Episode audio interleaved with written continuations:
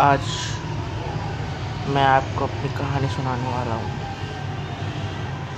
वो कहानी जिसे मैंने तीस साल तक छुपाए रखा।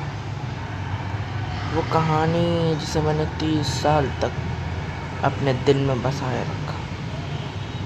वो कहानी जिसे मैं आज सुनाने जा रहा हूँ।